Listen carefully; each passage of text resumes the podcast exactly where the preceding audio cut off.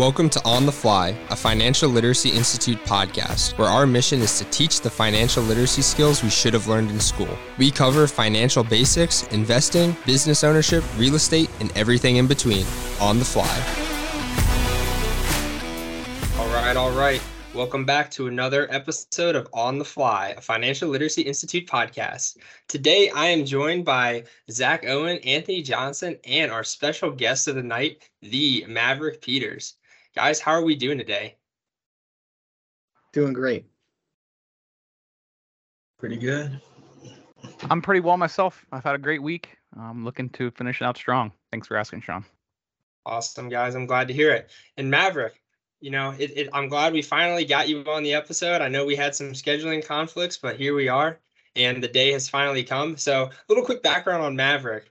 I met Maverick, what would you say, probably seven, eight months ago when I had the great opportunity to record a podcast as a guest in his studio on Coach Cimarrone's Blood Time slash Undeniable podcast. So it was actually the first time that I was a guest on a podcast outside of, you know, joining Zach, Yinka, Anthony, Tyrone, and Josh on our show.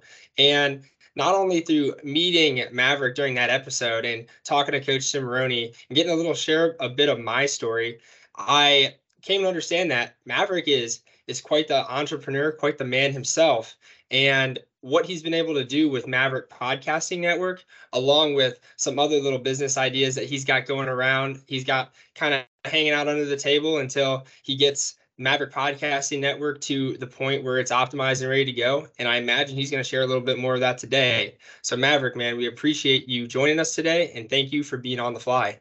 Listen, Sean, I appreciate you guys having me on the podcast. This is pretty cool. I don't usually get to be on the other side of the microphone, but hey, um, I'm in great company, I guess.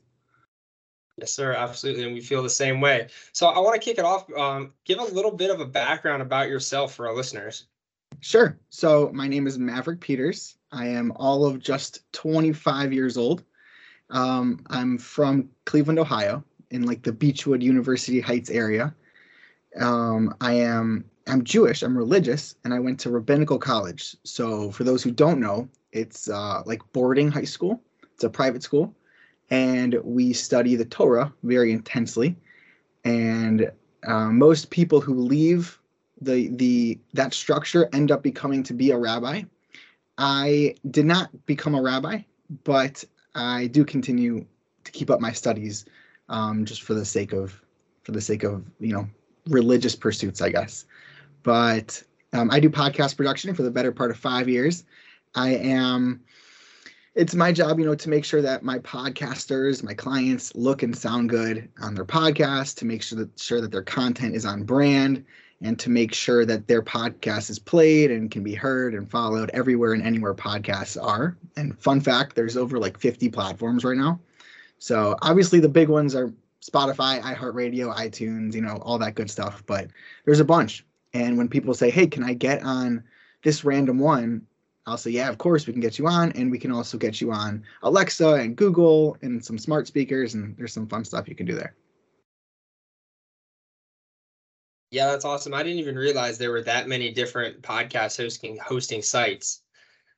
so you mentioned that you've been doing this for about five years. So that means you would have started when you were right about 20. And I remember we had this conversation when I first met you. You said that when you first got out of school and started working a full time job, you were working with your dad, who was a podiatrist, correct? Yeah, wow. Yeah, nice job. Sean. And you said you did that for a little bit, and then you're like, yeah, maybe I don't want to do this. So, can you kind of go a little bit more in depth of what that process was like, and were your parents cool with you kind of jumping ship and going to do your own thing? Yeah. So, as far as my parents being cool, so I, well, my parents are very cool. I love them to death.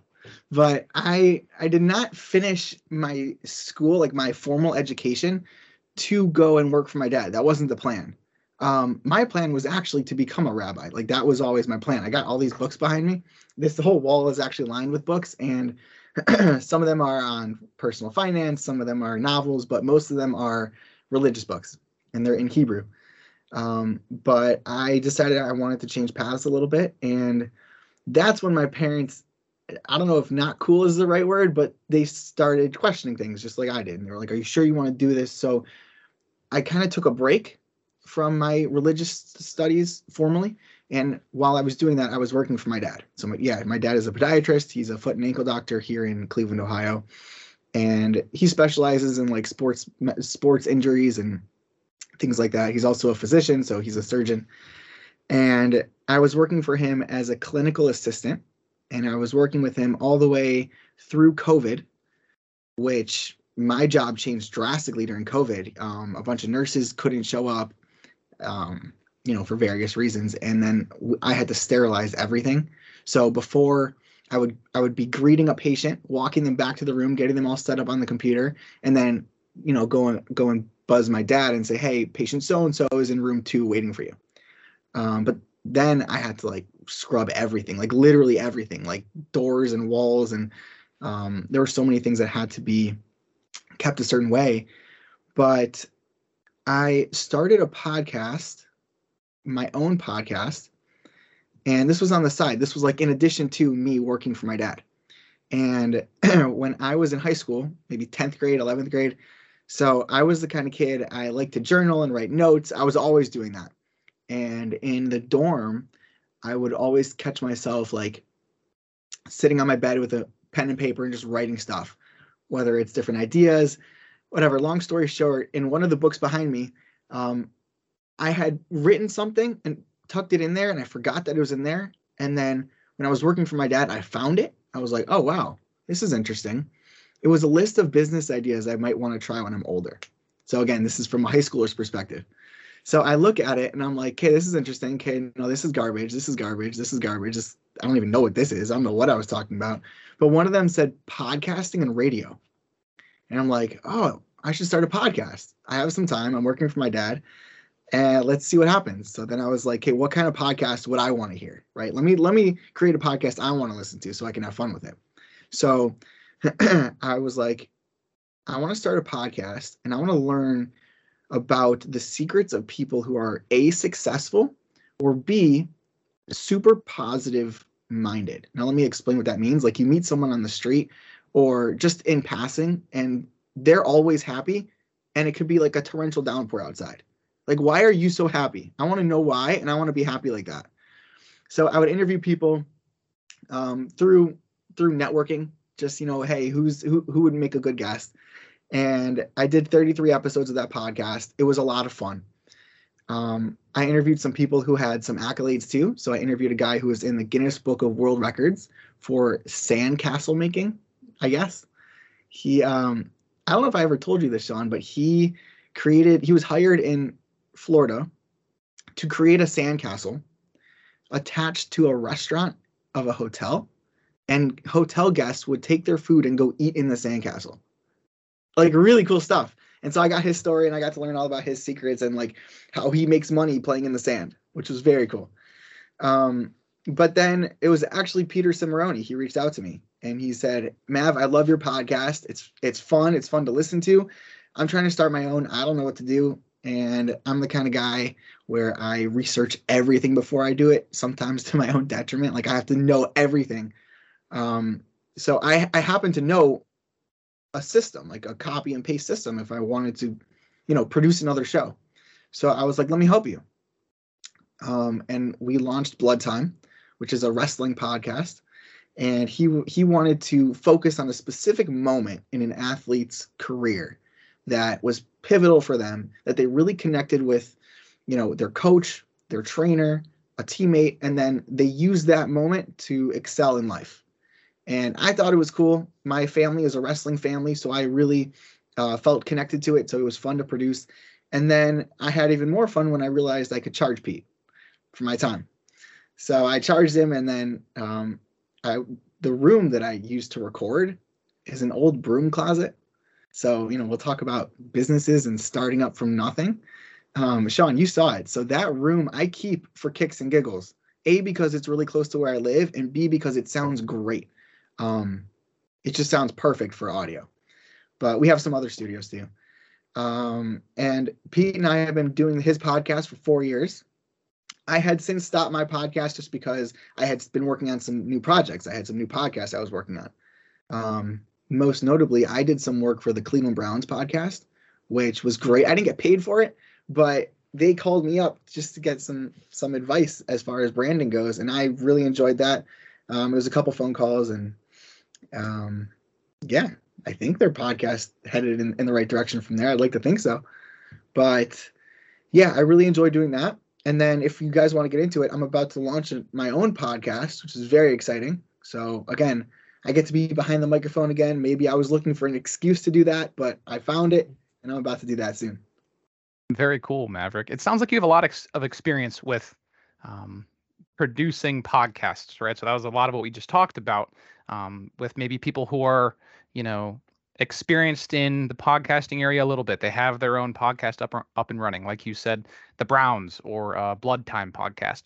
If there are people listening to this podcast that want to start their own, and you know maybe they haven't done anything yet, they know nothing about podcasting, and wow, they could come to you, you know, when they have something set up that they can work with you to get it up and running.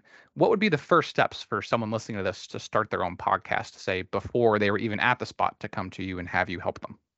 Hey, that's a great question. So, the first step I would say is get organized, figure out exactly what you want to podcast on and what that structure would look like. So, my most popular service is what I call a consultation.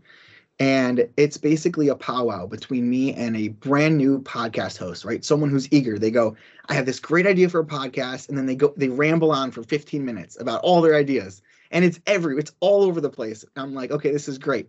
I'm going to send you something and we're going to get organized from it.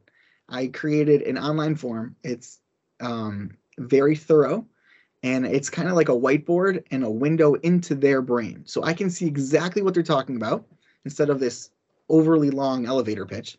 And I can organize it for them down to how long each episode should be, who they should have on as guests, how they should title their episodes, right? I'm sure you guys know when you name a podcast episode, you could name it, you know, Maverick Peters, or you can name it, you know, episode 33 with Maverick Peters, or you can name it whatever. You can have a clever title and then my name. There's all different ways to do that. So I I love being organized with them and helping them create a structure. But if you can do that on your own, go for it and get structured and organized. The equipment and stuff you'll work worry on worry about later. I will say too, when I was in college, my roommates and I had talked about starting a podcast, and ours was going to be more so sports centered. It, kind of similar to like Pardon My Take from Barstool, where we would just ramble on about random stuff from sports, pop culture, whatever. And we never really got the ball rolling on that. And I kind of still wish I would have. But then when we came together for FLI and we were thinking of ways that we could share information, share content, the podcast was one of the first things that we thought about. And between Zach Yinka and myself, we really all put our heads together and figured out, okay, this is how we're going to host it. This is how we're going to set it up online, how we're going to get it on Spotify, iTunes. And it was a phenomenal learning process. But granted, it did take us a lot of time to get that figured out. And I know Zach and Yinka pulled a little bit more weight on that than I did. But even then, getting the episodes recorded, getting them saved, edited, put up online, it's it's a challenging process.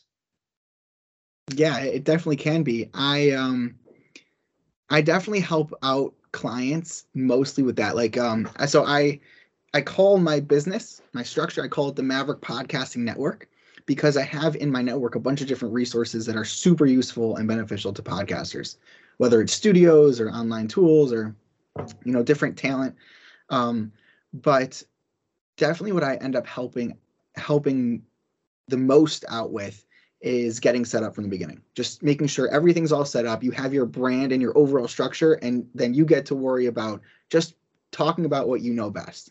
Interesting. Um, Sorry to butt in, Maverick, but it sounds yeah. like not only are you helping people um, with the setup, right, this organization and the actual hands-on dealing with the podcasting producing you also have sort of a network and you are helping them with more than just what you can do yourself for sure i'm limited to what I know. I'd like to think I could, you know, maybe learn anything and master it to some degree, but obviously I have to humble myself and um, yeah, there are plenty of things I can't do. Like I can't do, I can't record a professional sounding commercial.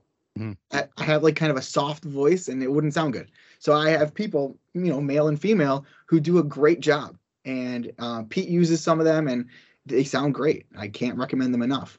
Right. What I'm getting at is the value of networking, right? The value of your network and knowing people is not only, it's probably as important or more important than the stuff you know yourself. For sure. I one time heard a quote that I will never forget. Your network is your net worth. Uh, Sean's shaking his head. I'm assuming that you guys talked about that before. Absolutely. I, I love that. All, all of my friends give me so much crap because I say that all the time. And like one of my coworkers who we had on the show prior, Michael Green, he he for a while he would always say, "Sean, your network is your net worth, Lacey," and he would just like dog me on it all the time. No, there's nothing wrong with that, and it's so true. And it's not like uh, my brother-in-law is real entrepreneurial as well, and I, I one time asked him for whatever reason I was feeling anxious about a specific client and I was like I don't know how to approach this guy. I don't want to come off come across as wrong. Maybe I just want him to like me. I don't know. I was like how do you handle clients that you get nervous about maybe? He goes Mav you have to look at them like they're just a person right? The, the owner of the Cleveland Browns is a person and they have emotions just like we do. You have to kind of dummy them down a little bit in your mind like that old it's almost cliche technique for public speaking look around the room and picture everyone in their underwear and that they're all overweight and they look ridiculous. Um, it works but yeah i mean listen your network is your net worth. So if you can make friends with some big executives and whatnot you can uh, you can create some magic.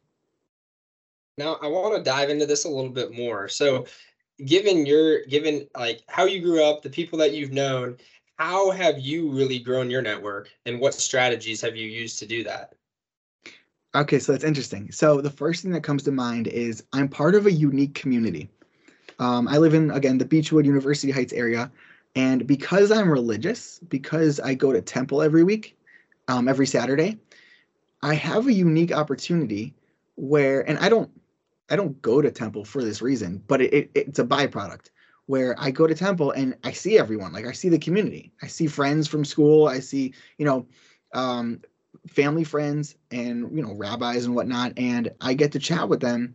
Obviously not during services, but afterwards, people I wouldn't normally get to see had I not had that communal experience every single week. So again, it's not like I'm trying to broker deals or whatever or trying to hire new clients during services, but just the fact that I see them, I'm friendly with them, we have small talk or you know longer talk. It, it helps. It really does. And um, when I was a kid, um, let me ask you guys, how old were you when you got your first phone? Financial literacy is a crucial skill to learn about as it affects many aspects of our daily lives, including our spending habits. Don't spend your money on more stuff that will be lying around your house, but rather invest it in making memories with your friends and family at Bullseye's Axe Throwing in Worcester. From bachelor parties to birthday parties, and from couples to company and corporate events, we're your one stop shop for adding some excitement to your life. Follow Bullseyes on Facebook or Instagram at Bullseyes Axe Throwing or visit their website at bullseyesaxethrowing.com to learn more and book your lane today. I think I want to say it was like eight, seventh, seventh grade maybe. So what's that like, twelve or thirteen? Okay. Yeah, I'm about the same age. I want to say sixth or seventh grade. Sounds about right. Eighth grade for me. Okay, so sixth, seventh, eighth grade. I got my first phone in third grade. So I was nine or ten years old. Um, I was a techie from a, from a young age. I knew how my parents' flip phones, those like little Nokia's and whatever, I knew how those worked inside and out, up, down, left, and right. I was obsessed with it. When you could snap close your phone, I thought that was the coolest thing. So my grandma, against my parents' wishes, bought me a phone. She gave me her old phone with a new number, and I could not have been happier. Um, I've had a phone since. Obviously, now it's a smartphone, it's an iPhone, but I was always enamored by my phone in the fact that I could talk to anyone, whether a phone call or texting. And when I went away to uh, boarding high school, to it's called yeshiva, um, I kept up with everyone who wasn't in the same school as me, and now I wasn't trying to get anything out of them. I was just genuinely trying to maintain friendships, and I loved it. I got a little turned off when I realized I was constantly reaching out and people wouldn't reach out to me. Um, I don't think it was because I was being annoying because I wasn't. It was like birthday wishes, like, hey, happy birthday, hope all is well. And I try to start a conversation or whatever. But from a young age, I was always trying to do that. And I think that really, that skill, which can be developed, I think that that really helps me today garnering um, relationships as far as the network goes. Just you got to be sincere and you have to be real with people. And that's that's a big t- thing too. Thinking about the people in your life, if, who you reach out to, but maybe if you didn't reach out to them, would they still reach out to you? And that kind of helps you understand who your actual friends are and who should actually be in that close knit circle with you. Absolutely. As far as networking goes, um, I'm going to use my brother-in-law again. He does something really interesting. He's got a a brilliant mind. We're the same age. We're both 25, and he will ask someone, "Hey, what do you do?" Like he'll meet them for the first time. He'll say, "Hey, what do you do?" "Oh, you're a podcast producer." "Oh, what does that mean?" And he'll he'll start to get a, a an elementary concept of what it means to produce podcasts, and he'll he'll remember it. Now, next time he meets someone who is a podcast host, he'll take one of those elements he remembered from a conversation meeting Maverick Peters and goes, "Wait, so do you do this with your podcast? Do you do that? Have you tried this?" And he he just grows his knowledge bank, and that is a I I it's so admire that way of networking with people where you can build off of something and he knows i mean he's got his mind in so many different things he knows how you know cars work and planes work and how different companies run and it's all based off of quote unquote small talk with people and that's really cool. That's like using something we have every day, right? The power of speech and developing a huge network where he can start businesses with people because he knows how they run and he can talk their talk, so to speak, is very cool. I think what's what's crucial about that too is when he's having these conversations with people, not only is he educated at least somewhat, he knows enough to be dangerous on their topic of interest, whether that's through research on the person initially or just his general background knowledge. But along with that, when he meets these people, he's not asking for something immediately. He's building that bond, building that friendship, but he doesn't always start with if he realizes somebody has something that could potentially benefit him, he doesn't ask for it immediately, right? He usually doesn't. If he asks something, it's like five conversations down the line. Yeah, no, he's not like trying to sell people into anything. He's he's being genuine. He wants to hear. He's curious. People always ask what makes Joe Rogan the world's greatest podcaster. It's because he's genuinely curious about his his guests and he wants to hear what they're up to. Very rarely is he combative, and if he is, it's for the sake of knowing more. Mm-hmm. it's like building relationship equity almost. And I feel like people can sense if you're a good person, if you're not a good person right off the bat based on the first impression. Oh, for sure. I'm I'm very into I hope this doesn't sound weird. I'm very into Jordan Belfort, the Wolf of Wall Street. Recently. So that movie came out a while ago, maybe like 2013 or something. I just saw it 2 years ago and I love it. Now I could do with all the vulgar stuff, but his business stuff and like that whole mindset was so cool to me. So I ended up subscribing to his podcast and I bought a couple of his books. And that's that to me is very cool. Um, he says all the time that you have like four seconds on a phone call for people to get a first impression of you before they hang up. Now, I'm not in the market to do cold calls or anything, but it's so true. And he talks about different ways that in those four seconds, how you can win over someone without trying to sell them into something. And it's in line with exactly what we're talking about right here. He says, when you, let's say you're going to make a, a cold call, right? He says, what do you do? They answer the phone, hello. You go, hi, it's Maverick. And just give your first name. And they go, Maverick who? Do I know who you are? And like in their mind, they go, I, I feel like I should know. My mom told me I got to remember names, right? If it's if someone is telling me their first name, I probably know who they are. And then you go, no, it's it's Maverick Peters from Maverick Podcasting. How you doing? And now their brain starts turning. They start thinking about who is this guy? Do I know him? Have I met him before? And I'm just being an, an idiot for not knowing. Meanwhile, the four seconds have passed. You're in. Now you can start a conversation. Now, again, I wouldn't suggest cold calling to anyone because, you know, it's not the most glorified of professions, but it sh- it really does go to show that if you sound genuine and listen, I I'm all for actually being genuine. Uh, it goes a long way. I mean, you can it opens the doors to a lot of different things. Luxury Auto Detailing is a top rated automotive detailing company based in Akron, Ohio. They offer detailing packages ranging from full interior and exterior detailing to paint correction and ceramic coatings that provide long term vehicle protection. Serving customers across Northeast Ohio, Luxury Auto Detailing is the right choice to give your vehicle that new car look and feel. Visit their website at luxuryautodetailingohio.com or search Luxury Auto Detailing Ohio to check out their 80 plus five star reviews. Yeah, I would agree too. And even like cold calling, I feel like you have to make cold calls regardless of what your profession is, just to introduce yourself to somebody, whether you work in sales or not. Even like Zach, I guarantee you, you working at Honda, you have to call people that you've never talked to before, you've never met before. And you want to make sure that right off the bat, they think that you're a reputable individual from the company versus some random schmuck it's funny you say that. I, I did have to do that actually probably yesterday, right? So I was in a situation where I had to go to a different department and meet with someone who I'd never met with before. And this department does an entirely different thing that I do on my daily duties, right? I've never talked with anyone from this department, but all of a sudden, uh, the part of the project I'm in, I need to work with them. I'm trying to get to their area. I don't know where they are, who they are, so I have to cold call just the person on the email. I've, you know, I've seen their email address and their phone number. I haven't even seen their little profile picture. I have no idea what they are or what they look like, who they are, etc.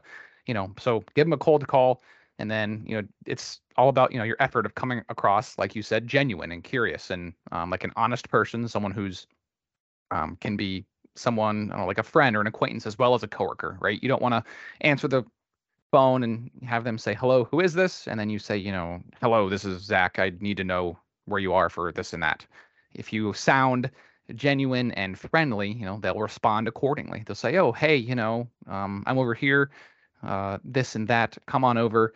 And like you were saying, the first four or five seconds of that phone call, you can come across as a person trying to do a job, and to them, you know, they're a person trying to do a job as well. Instead of um, them seeing you as just this coworker who's trying to, you know, um, get what they want, they see you as just another person who has a task to accomplish and they feel much more inclined to help you and be friendly because they're also just a person who's trying to accomplish a task, right? To them, you can almost do the process you talked about earlier of dumbing down their image, right, into just being a person. Everyone's just a person. If you come across very likable and kind, you can almost do that for them, right? They're less intimidated by you and they're a little more likely to open up their um, mind and help you. It can be more friendly and you'll have a better relationship with them as a result. Exactly. And I want to expand upon one more thing on that too. I think when we talk to people on the phone or even when we first meet somebody or stop walk by somebody in the hallway, we use what's up and how's it going way too much.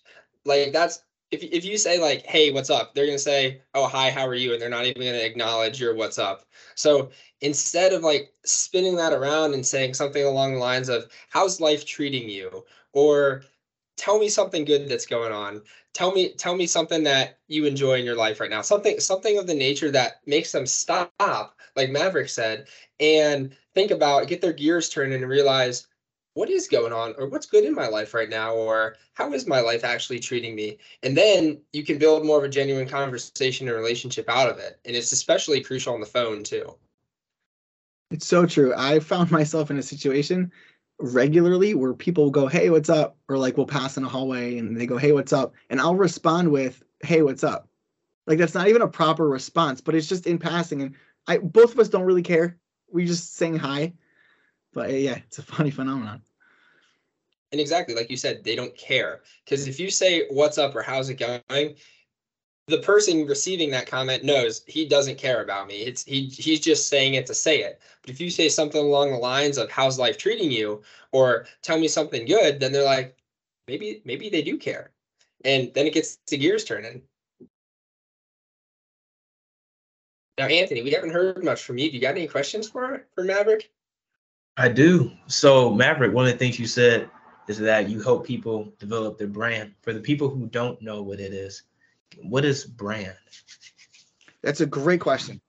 So, a brand um, specifically online, is your image. It's what you're presenting to the world. And today, we're all, whether we like to admit it or not, we're all pretty much online to some some degree. Whether you're a doctor with an information website or whether you're a full-on social media influencer or a celebrity, you're online to some degree. And you want, if you can control it, right? A celebrity might not be able to control it if they're being followed by paparazzi. They got to be on their best behavior 24 7 or at least when they're in public. But if you can control what your brand looks like, you can put your best foot forward online when people go to check you out. So if I would go check out your guys' website, obviously it's going to look good, or your Facebook page or your Instagram page, it's going to look how you guys want it. And if you can have the, the foresight to really develop it from the ground up with a structure that you can maintain that is both impressive and impactful, you know, that's that's like half the battle of trying to accomplish whatever you're trying to accomplish. So, you know, for me, um, having a podcasting network website where people can listen to other shows and they can learn about other shows and they can connect with each other and they can learn about what podcasting means, that's really important. And then having that all look good, having it look modern, um, is very important. I actually I help people. I try not to. Um, I try not to. No, that sounds wrong. I do try to help people, but what I'm about to say, I try not to do. I try not to be a social media manager because it's very time consuming. I can, and I think most people my age and younger definitely can because that's what we do naturally. But um, I do it now more from a branding perspective. Like I say, hey, do you want a regular Instagram account for your business, or do you want to make it look cool and different? and I show them all different techniques of how to make it stand out and how to have a call to action in your in your Instagram bio that actually works. Um, some people don't care, and there are times where I'll, I'll insist it. I'll say, hey, you know what you have is it's not only doing nothing, it's working against you. So to answer your question, um, a brand branding online, especially, very important. Branding in real life is, I guess, how you maintain yourself what kind you know what your energy looks like to other people how you dress right? If you're a lawyer you're not necessarily going to walk around in a hoodie and shorts all day. You're going to wear a suit and tie or at least a dress shirt. If you're a football coach you might walk around in a hoodie and sweatpants. That's okay that's your brand. But that it, branding is you know it's all about optics. What would you say is your brand? My brand? Oh my god. Um, so a little fun fact about me um, I'm still trying to figure out who I am, but my brand would probably consist of, um, I guess this is like defining myself, right? Um, I, I, here's what I'm trying to be. I'm trying to be a guy who is, um, not intimidating in any way. Um, I am fun and want to have fun and want to just enjoy and help other people do the same something I try to live under is the concept of PMA, which is positive mental attitude. Um, my dad really uh, tried to teach me that from a young age, and something I still carry with me today. Um, would also be in my brand. I hold religion right up at number one. You know, religion and family are the two biggest things in my life. Those come first.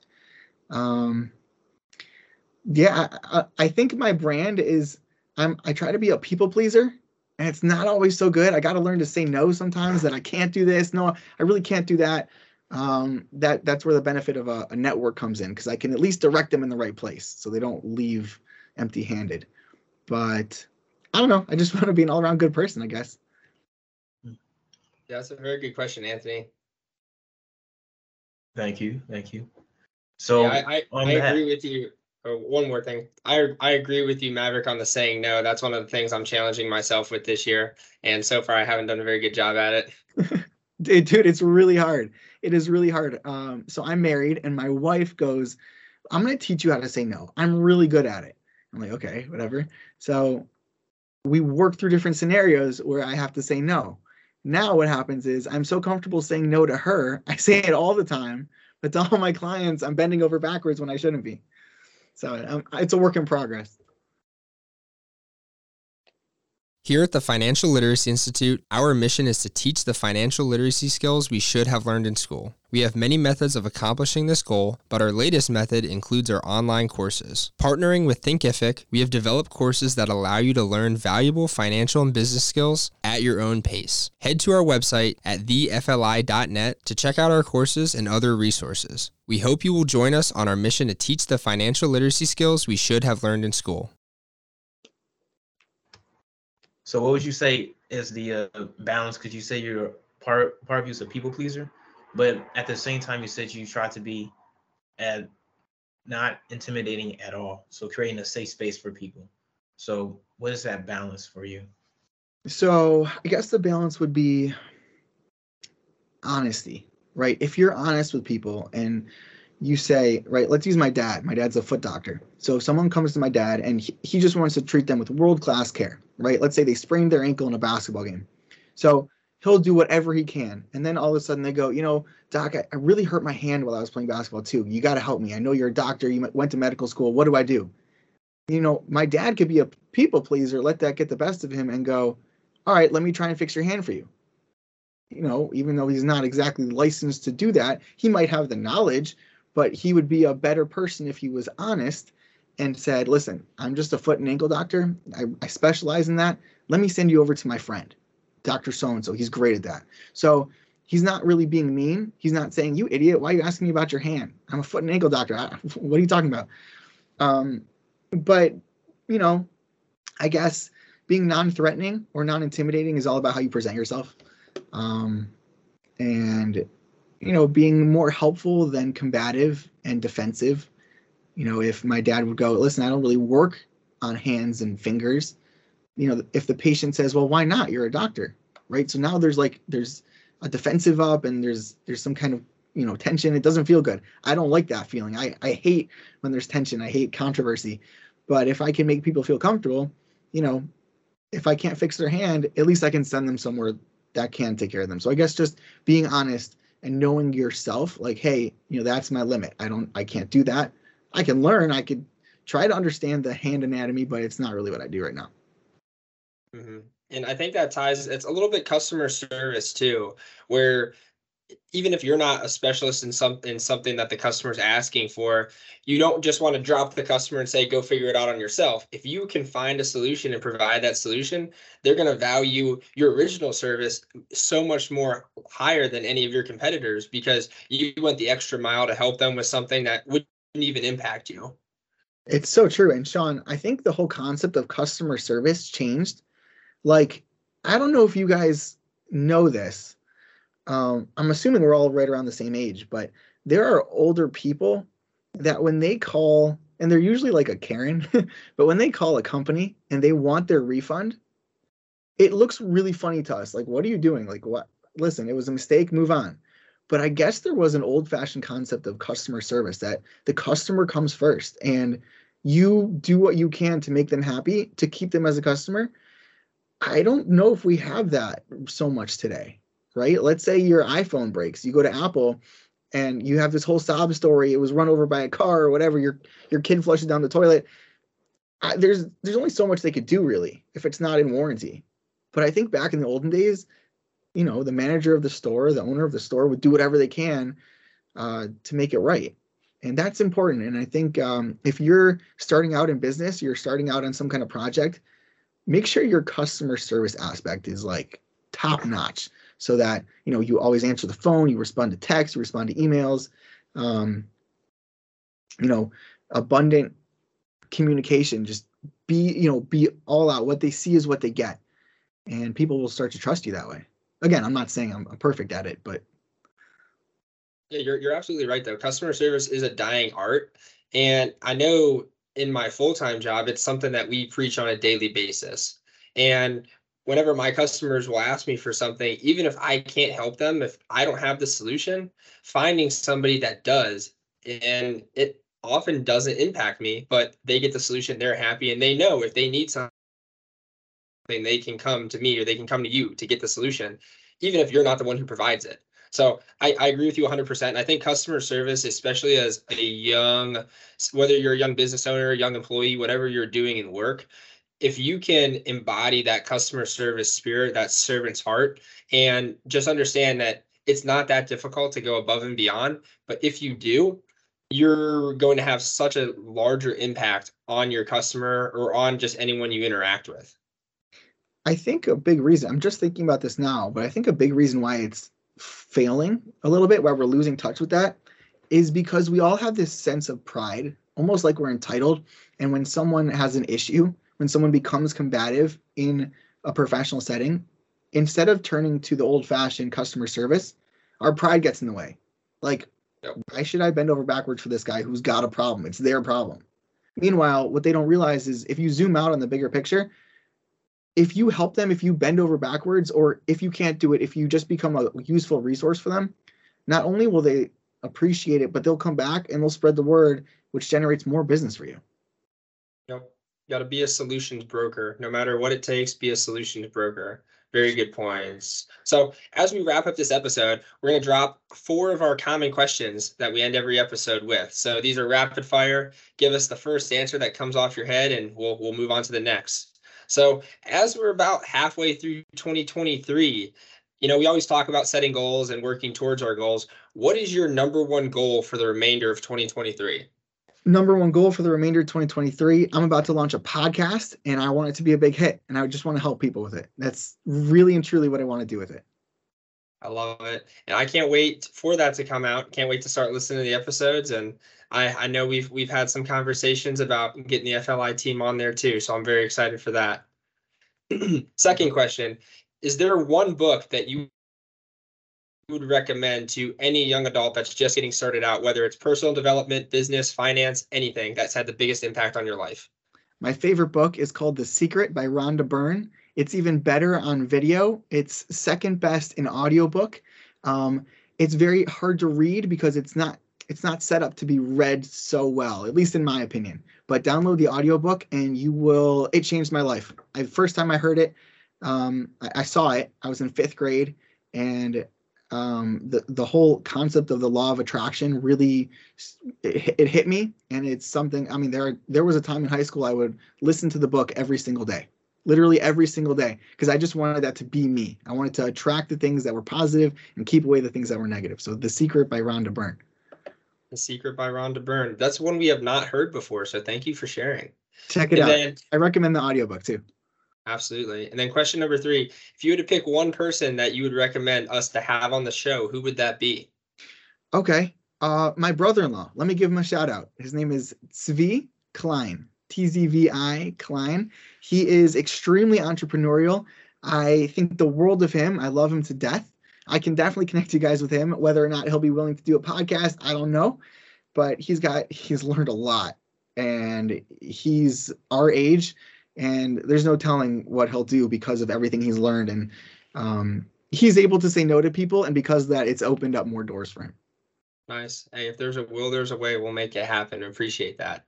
And then last but certainly not least, how can our listeners get in contact and learn more about you?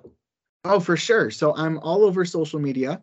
My username everywhere is at Maverick V Peters, M A V E R I C K V, letter V Peters. Um, shoot me a DM if you want to email me. My email is uh, mavpeters613 at gmail.com. Uh, I love meeting new people. I love talking about different ideas, different projects. So hit me up if you want to make a new friend. Yes, sir. And he drops some pretty sweet Instagram reels just going over podcast strategies and personal development strategies. So they're always worth a watch. Absolutely. Over at uh, maverickpodcasting.com. Yes, sir. Well, hey, man, listen, we appreciate having you on the episode. A lot of great value that you shared, not only for us, but also for our listeners. Zach, Anthony, do you guys have any closing comments? Maverick, thanks for your time, man. Thank really you. appreciate it. It's been a great episode. Of course. I feel honored to be on the show. I love what you guys are doing. I think you're going to help a lot of people. And I wish you only the best of luck.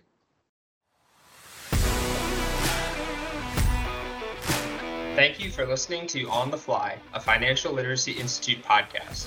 If you'd like to learn more, check out our website at www.thefli.net and our Instagram at the Financial Literacy Institute. We look forward to you joining us on our next episode as we teach the financial literacy skills we should have learned in school.